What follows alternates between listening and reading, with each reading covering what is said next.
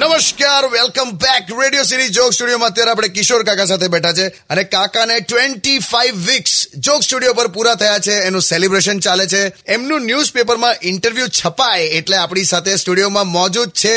ન્યૂઝપેપરના reporter જેમનું નામ છે મહેશભાઈ મોહમ્મદભાઈ મેકવાન અને પાછા આ ભાઈ જે ઇન્ટરવ્યુ લે છે ક્રાઇમ રિપોર્ટર છે મિત્રો હું ક્રાઇમ રિપોર્ટર તો છું પણ હું જરાય ખોટી જગ્યાએ નથી આવ્યો કિશોર કાકાની દરેક વાતમાં ક્રાઇમ છે તો ખુલાસો કરીએ એક વૈશી દરિંદાનો આજે તે હોય કો- કો- કોની વાત કરો છો તમે ઓ સોરી જૂની સ્ક્રિપ્ટ હાથમાં આવી ગઈ તમે ધ્યાન રાખો ને કે ધોલ મારી દઈશ મેં ઓહ એટલે મારવું પણ ગુનામાં જ આવે તો આ પ્રવૃત્તિ તમે કરો છો એમ ને એ યાર આ કઈ ટાઈપનો ઇન્ટરવ્યુ તે સેટ કર્યો છે પચીસ વીક પૂરા થયા એનું તો કઈ આવતું જ નથી સવાલ પૂછતા નથી અને પેપર હું લખશે કાલે અને યાર કાકા બે મિનિટ સર સર તમે એમને કંઈક કંઈક આમ જનરલ એમ કંઈક ફેમિલી વિશે કે એવું કંઈક કંઈક પૂછો ને તો કંઈક બોલી શકે એમ શું કરતું હતું તમારું ફેમિલી એટલે મારા દાદા બહુ મોટા વૈદરાજ હતા દવા દારૂનું હતું દારૂ એટલે બુટલેગર વૈદરાજ હતા તમારા દાદા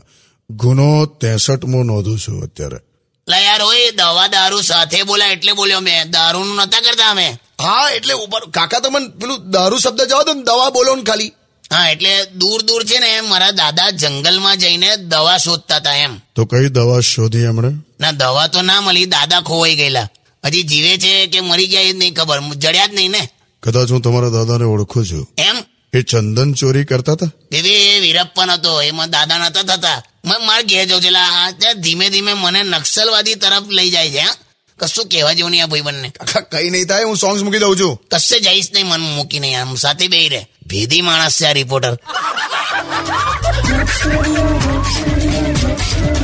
Only on